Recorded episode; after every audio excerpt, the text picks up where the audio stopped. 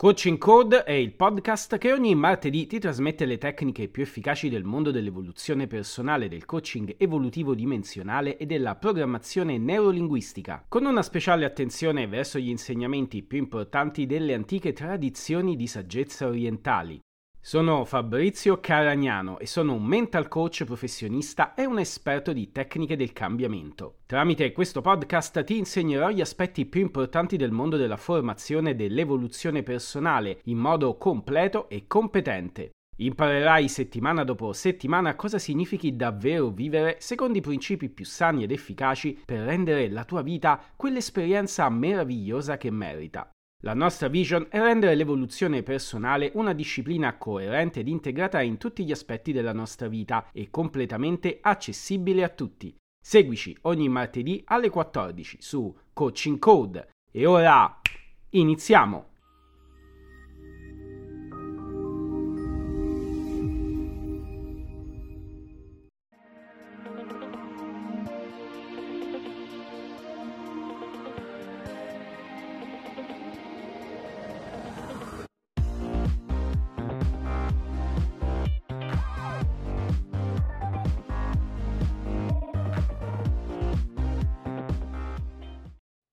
Stai ascoltando Coaching Code seconda stagione, episodio 27.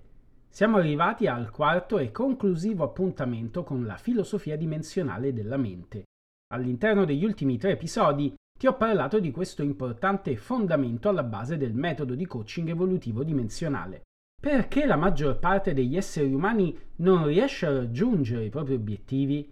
Perché solo poche persone una volta datesi degli obiettivi riescono a raggiungerli? In questi ultimi tre episodi ti ho parlato delle modalità del pensiero e del fatto che i pensieri sono cose a tutti gli effetti. I pensieri sono oggetti materiali con un loro peso, una loro forza di attrazione, una loro qualità intrinseca. I nostri pensieri ci nutrono, i nostri pensieri ci guidano, i nostri pensieri ci distraggono, i nostri pensieri ci limitano e ci fanno evolvere. Ho voluto dare molta importanza a questi concetti proprio per permetterti di assimilarli. In questo quarto appuntamento faremo un riassunto di tutti i concetti più importanti che ti ho trasmesso negli scorsi episodi e tra un concetto e l'altro ti trasmetterò sempre anche qualcosa di nuovo, nuovi modi di pensare, nuovi modi di connettere le tue idee tra loro. Cosa aspettiamo allora? È arrivato il momento di metterti comodo, di indossare i tuoi auricolari preferiti e rilassarti dovunque tu sia e assimilare una volta per tutte i principi più importanti della filosofia dimensionale della mente.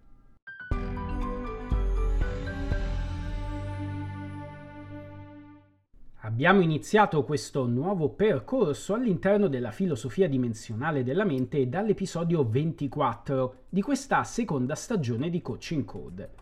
Nell'episodio 24 ti ho parlato di quanto sia importante imparare ad osservare il modo in cui pensiamo.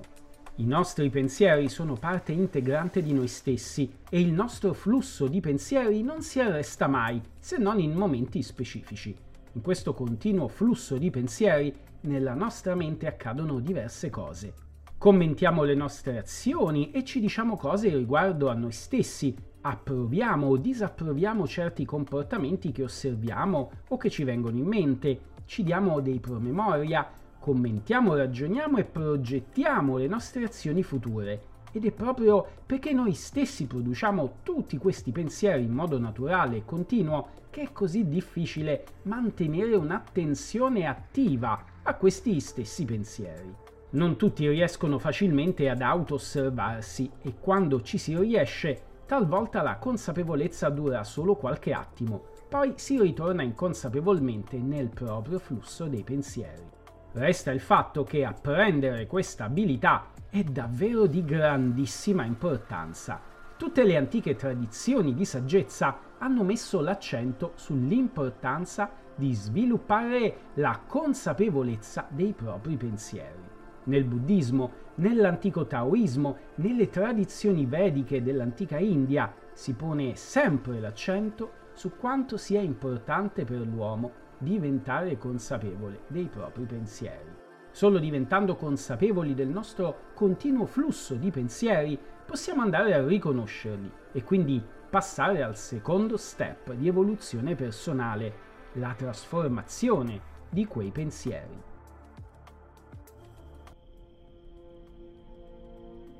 Dimmi che non vuoi essere soltanto qualcuno che sale su quegli anelli ed esegue una o due acrobazie ben fatte. Dimmi che vuoi essere qualcuno che usa tutta la sua mente e il suo corpo in modi che gran parte della gente non oserebbe mai fare. E io ti allenerò, Dan, ad essere un vero guerriero. E questo era Socrate nel film La forza del campione. Sempre nell'episodio 24 ti ho insegnato che i nostri occhi vedono solo ciò che la nostra mente è stata abituata a comprendere. Ciò significa una sola cosa, la sensibilità al mondo si apprende e si evolve continuamente. Dobbiamo imparare ad estendere le nostre conoscenze su tutto ciò che ci circonda perché in questo modo i nostri occhi saranno in grado di vedere meglio, vedere più cose, saperle distinguere e saperle riconoscere. Una persona che non conosce nulla del mondo vede un mondo fatto di oggetti senza storia, oggetti che si distinguono tra loro unicamente per la loro forma esteriore e talvolta per il lavoro che devono svolgere, ma non è in grado di apprezzarne le finezze tecniche, le differenze stilistiche e di manifattura. È un po' quello che avviene quando ad esempio una persona non conosce nulla di gastronomia o di enologia. Essa non saprà dire nient'altro che mi piace oppure non mi piace a quello che assaggia, ma non saprà andare oltre questo. La stessa identica cosa accadrà per qualsiasi altra esperienza della vita. Dalle esperienze più banali e ordinarie, come andare al cinema, ad esperienze più complesse ed estatiche, la persona potrà solo dire sì guarda mi è piaciuto vedere quel film. Eh ok, ma perché ti è piaciuto? Eh, mi è piaciuto, era bello. Quando le persone non sanno andare oltre il semplice bello brutto o mi piace, non mi piace come categorie mentali, vuol dire che nella loro mente non hanno altri metri di giudizio, non hanno altri aspetti dimensionali cui possono fare riferimento. Ti ho già spiegato che categorizzare il mondo è necessario e che non devi permettere a nessuno di dissuaderti da questa verità. Proprio su questo tema, qualche giorno fa ho ricevuto un'email da un'ascoltatrice del podcast che mi chiedeva quanto fosse giusto categorizzare ogni esperienza di vita. La persona che mi ha inviato quell'email mi ha portato come esempio una persona a lei vicina che tendeva a categorizzare tutto con grande rigidità, al punto tale che quando doveva parlare di un qualsiasi argomento cominciava a definirlo nei minimi dettagli, risultando spesso eccessivamente minuziosa e rigida nelle sue categorie. Ovviamente, come tutti gli aspetti della mente, qualsiasi atteggiamento, anche quello più sano e saggio, può subito trasformarsi in un'ossessione o comunque in una vera e propria gabbia cognitiva. Un atteggiamento diventa una gabbia cognitiva quando non puoi più uscire da quello schema, quando è lui che ti controlla. Anche se inizialmente sano, uno schema che ti imprigiona ti limita e quindi ti rende più stupido. Non c'è nulla di male ad informarsi, anzi, dovremmo farlo molto di più. Non c'è nulla di male nell'incasellare ogni esperienza all'interno di determinate categorie. Il problema sta nel processo che si compie, non nell'atto in sé, che rimane sempre e comunque giusto e doveroso. Cosa accade allora? Accade che le categorie che noi utilizziamo talvolta soffrono di due grossi difetti. Il primo difetto è che senza accorgercene potremmo aver sviluppato tutta una serie di categorie di evitamento, di allontanamento da determinate esperienze della vita. Queste categorie ci spingono a prendere le distanze da quelle esperienze e questo modo di fare deriva a sua volta da una o più sofferenze provate in passato. La rigidità di molti schemi di pensiero delle persone racconta una cristallizzazione che si è ritenuta necessaria per evitare di rivivere proprio quelle vecchie sofferenze. Molte persone si dicono tra sé e sé, ok, quell'esperienza la inserisco lì perché so già che mi porterà a quelle conseguenze Tutti quelli che la vivono avranno quelle stesse conseguenze e io non le voglio più rivivere. Me ne voglio tenere alla larga. Quella è un'esperienza negativa. Così facendo però tendiamo a decontestualizzare l'esperienza specifica, dandole un alone assolutizzante. Le categorie invece devono tener conto della nostra personale evoluzione interiore. Quel qualcosa che non sapevamo gestire a 16 o a 20 anni, impareremo a gestirlo a 25 o a 30 anni. E non possiamo pensare che le cose giudicate in un modo rimangano tali per sempre. Tutto cambia e muta nella vita, quindi anche le cose che abbiamo già giudicato in un modo possono cambiare. Il secondo grosso difetto delle categorie rigide è insito proprio nella qualità stessa di quelle categorie. Quanto sono dimensionali? Quanto sono unicamente frutto della nostra autoreferenzialità? Quanto sono categorie mobili ed adattabili? Quanto le abbiamo fatte evolvere nel tempo? Conosco persone che utilizzano ancora a 40 anni le stesse categorie di pensiero e di ragionamento che utilizzavano a 20 anni. Quindi il problema non è il categorizzare le esperienze della vita, ma il come le stai categorizzando. A 16 anni categorizzerai in un certo modo, a 26-27 anni categorizzerai in un altro modo e a 36-37 in un modo ancora diverso. Ma avere delle categorie di riferimento è sempre necessario. Quanto sei legato alle tue vecchie categorie di pensiero? Le persone non sono i loro pensieri, credono di esserlo. Questo gli porta ogni sorta di infelicità. Non sono quello che penso? Certo che no. La mente è solo un organo di riflesso, reagisce ad ogni cosa. Ti riempie la testa con milioni di pensieri ogni giorno e nessuno di quei pensieri rivela di te più di una lentiggine che hai sulla punta del tuo naso. Come ti spiegavo nell'episodio 24, chi ti vuole far credere che categorizzare sia un'attività sbagliata ti vuole stupido, perché un mondo indistinto, senza categorie, non ti permette appunto di riconoscere il bene dal male, il giusto dall'ingiusto. Un mondo dove nessuno categorizza è un mondo dove falsità e generosità non verranno mai riconosciuti come tali, e la gente brancolerà nel caos più totale. Il falso verrà scambiato per virtuoso e il virtuoso per falso. Come ti ho già spiegato in altre occasioni, chi vuole un mondo indistinto dove il bene e il male non siano più riconoscibili o è un folle o è una persona molto furba che sta agendo per un preciso tornaconto personale. Un altro grande concetto che ti ho spiegato negli scorsi episodi è che a parità di pensieri e di idee che tutti noi possiamo avere nella testa, ciò che conta, ciò che fa la differenza è il modo in cui quelle idee quei pensieri li colleghiamo tra di loro. E quel modo specifico di creare connessioni è assolutamente personale. Tutti noi ci attacchiamo ai nostri pensieri in modo morboso, raramente accettiamo che qualcuno ci dica come pensare. Talvolta non lo permettiamo neanche ai nostri genitori che invece potrebbero per esperienza averne il pieno diritto. Eppure queste idee che tanto ci appartengono e che tanto gelosamente custodiamo dentro di noi sono spesso idee già condivise e presenti nell'inconscio culturale di tutte quelle persone che vivono le nostre stesse esperienze. Tutti guardiamo la TV, leggiamo libri più o meno simili, certo ciascuno avrà i suoi interessi, ma a parità di interessi condividiamo un po' tutti la stessa cultura di base. Ciò che ci differenzia invece è il modo in cui quelle idee, quei pensieri che abbiamo tutti nella testa, li connettiamo tra di loro per generare nuove idee e nuovi modi di vedere il mondo. E per generare nuove idee, oltre a categorizzare, devi imparare a giudicare in modo naturale e spontaneo ciò che capita sotto i tuoi sensi. Te ne ho parlato nell'episodio 25.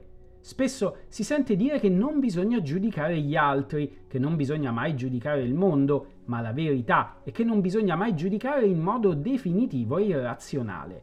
Tutto ciò che capita sotto i nostri cinque sensi è di fatto un giudizio un colore, una forma, un suono, una stoffa che scorre sotto le tue dita, un sapore un odore che ti fa inebriare sono tutti di fatto giudizi. La simpatia, l'antipatia, il frastuono o la melodia, il benessere o il malessere, la stanchezza che provi o la vitalità, sono tutti aspetti della vita che giudichiamo proprio in base al nostro modo di essere. La filosofia dimensionale della mente ci insegna che l'essere umano è fatto per giudicare. Il nostro cervello è fatto per giudicare in quanto sa discriminare il buono e il giusto dallo sbagliato.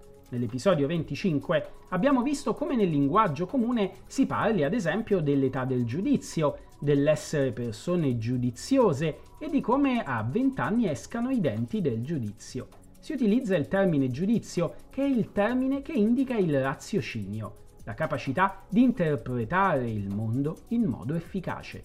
Nell'episodio 26, l'episodio della settimana scorsa, ti ho spiegato che i nostri cinque sensi, inviando i loro specifici segnali al nostro cervello, ci permettono di creare una simulazione del mondo reale. Questa simulazione la prendiamo per vera e questo ci permette di interagire con tutte le altre persone che condividono la stessa simulazione. Piccole alterazioni di questa simulazione inducono piccoli cambiamenti nel nostro modo di interagire nel mondo. Ma quando queste alterazioni non sono più tanto piccole, ecco che cominciamo a diventare insofferenti e a temere qualcosa. Se vediamo una persona che agisce in modi assolutamente diversi dai nostri, la prendiamo facilmente per matta. Pensiamo ad esempio a come vede il mondo uno sciamano. Le sue categorie sono completamente diverse dalle nostre. Noi potremmo pensare che siamo noi nel giusto e lui invece no, ma non è proprio così.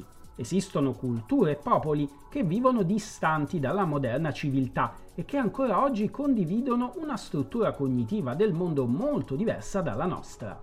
Ad esempio, danno alla vita e alla morte altri significati e altri racconti danno alle emozioni altri significati e spiegano le malattie usando modelli di interpretazione completamente differenti dai nostri. Senza andare poi troppo lontano, pensiamo alle differenze di approccio che esistono con la medicina tradizionale cinese. La medicina tradizionale cinese si basa su un'impalcatura logica e simbolica completamente diversa dalla nostra concepisce, come facevano del resto anche tutte le antiche culture, l'esistenza dell'energia vitale, che ad esempio nella nostra moderna medicina non viene mai menzionata né presa in considerazione. L'energia vitale viene chiamata Qi e sempre secondo la medicina tradizionale cinese il Qi scorre all'interno di diversi canali all'interno del nostro corpo ed è proprio grazie all'esistenza di questi canali che è stato possibile sviluppare metodi di cura e di trattamento delle patologie come l'agopuntura, che va proprio a modificare il flusso di energia che scorre nei nostri canali. La medicina tradizionale cinese afferma che questi canali o fasci di energia non sono visibili, non hanno una loro consistenza anatomica, quindi non è possibile isolarli ad esempio tramite un'autopsia. Sempre secondo gli assiomi della medicina tradizionale cinese, quando ci si ammala è perché alcuni di questi canali di energia si interrompono, si saturano o si bloccano e quindi l'energia comincia a non scorrere più in modo fluido e continuo. Ciascuno di questi canali va poi a nutrire organi specifici del nostro corpo, quindi l'alterazione di questo nutrimento di energia che dovrebbe essere continuo e fluido comporta l'indebolimento degli organi e può portare a patologie più o meno gravi. La griglia di interpretazione della medicina tradizionale cinese si è mantenuta stabile e coerente per più di 3000 anni. Nel tempo si è arricchita, si è evoluta, ma i suoi principi di base sono sempre rimasti confermati. Ti ho voluto fare questo esempio per farti capire che nonostante più di un miliardo e mezzo di individui nel mondo si continuino a curare con la medicina tradizionale cinese, noi occidentali non la riconosciamo ufficialmente e continuiamo ad utilizzare categorie mediche completamente differenti, con assiomi medici completamente differenti. Il modo in cui ci raccontiamo le cose fa tutta la differenza del mondo. Quando restiamo chiusi all'interno delle nostre certezze, restiamo di fatto limitati ad un'unica e schiavizzante simulazione del mondo che ci impedisce di cogliere altre e più interessanti sfumature. Ti ricordo che una certezza è proprio quel pensiero che tra tutti più hai associato a chiare e nitide percezioni del tuo personale modo di vedere il mondo. ma sappiamo ormai bene che i tuoi cinque sensi sbagliano, alterano la realtà e non possono essere presi come riferimento assoluto. Per questo motivo, uno dei principali ostacoli all'evoluzione personale spiegati dalla filosofia dimensionale della mente è proprio il morboso attaccamento ai propri pensieri.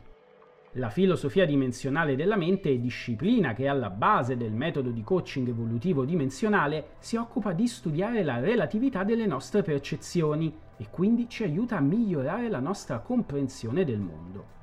Ti ho spiegato nello scorso episodio che ogni certezza ha le sue qualità intrinseche. Esistono certezze di qualità di un certo tipo che ti portano ad evolverti, a migliorarti, a diventare ogni giorno una persona migliore ed esistono purtroppo anche certezze che ogni giorno ti impoveriscono, ti rendono più piccolo, più fragile, magari anche più meschino verso te stesso o te stessa e verso il mondo. I sensi sono uno strumento, niente di più, niente di meno, un semplice strumento per agire, muoversi e interpretare il mondo, ma non sono e non dovrebbero mai essere una promessa di verità assoluta.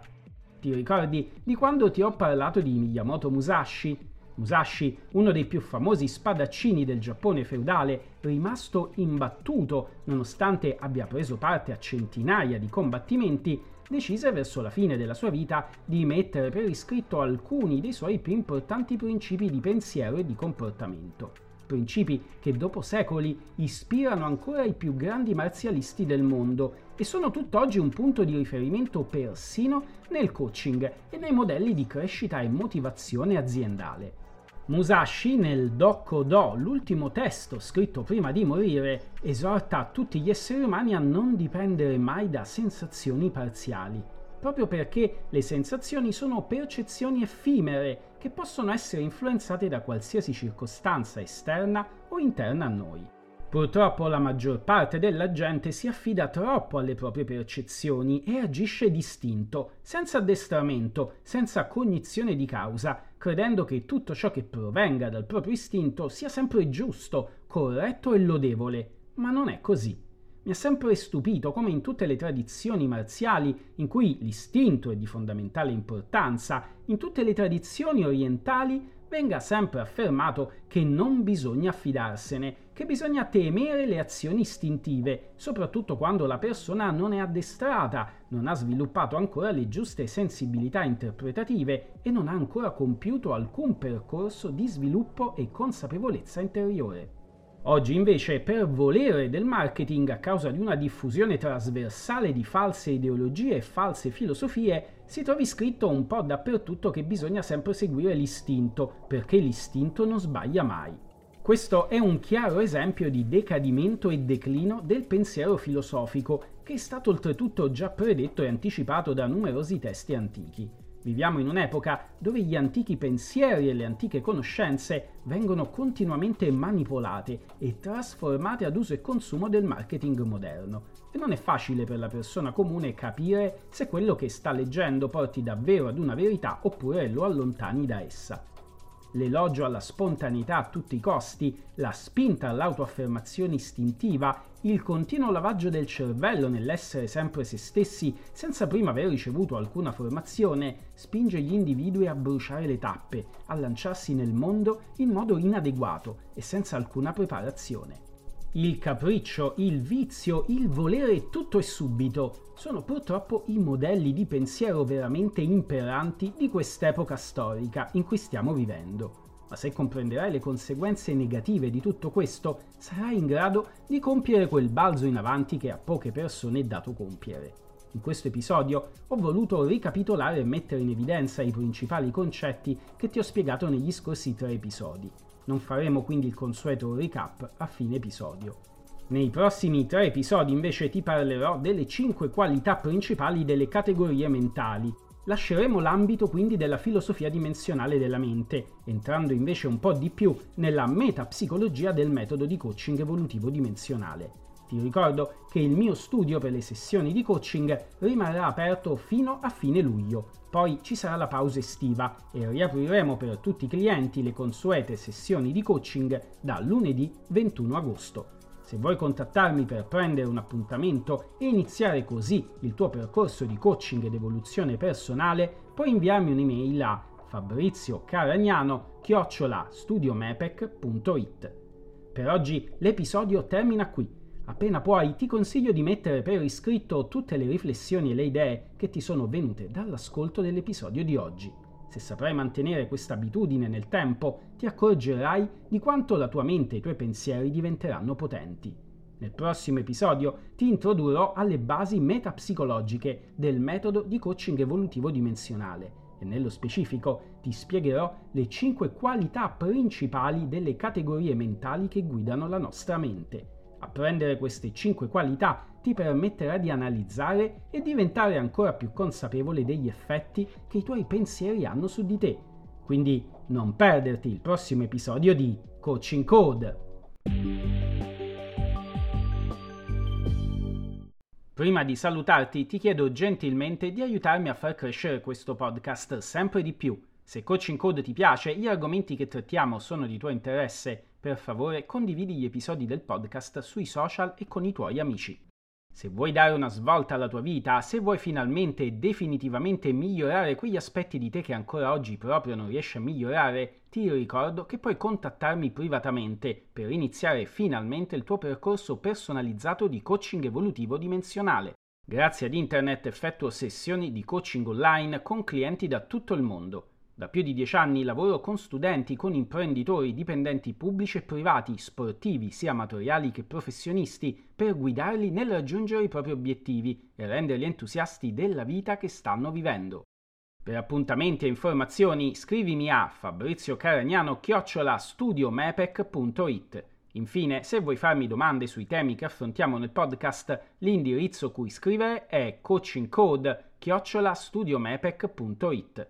Mi trovi anche su LinkedIn e su Instagram. Aggiungimi adesso cercando Fabrizio F. Caragnano. Buona giornata e ti aspetto al prossimo episodio.